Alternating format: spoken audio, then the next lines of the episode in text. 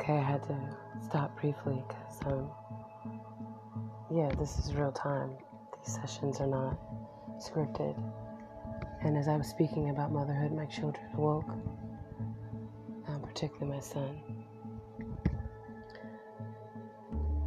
Which brings me again back to the initiation as a mother through the inverse of the gate of death through miscarrying. And this is not uncommon for a lot of women.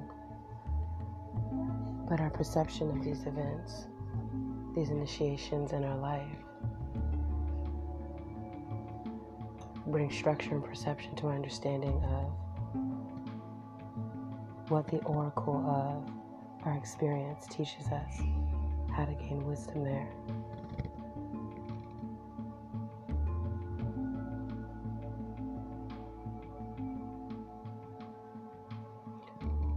Through the journey of motherhood, through holding life, through an awareness of how we hold life as vessels for entities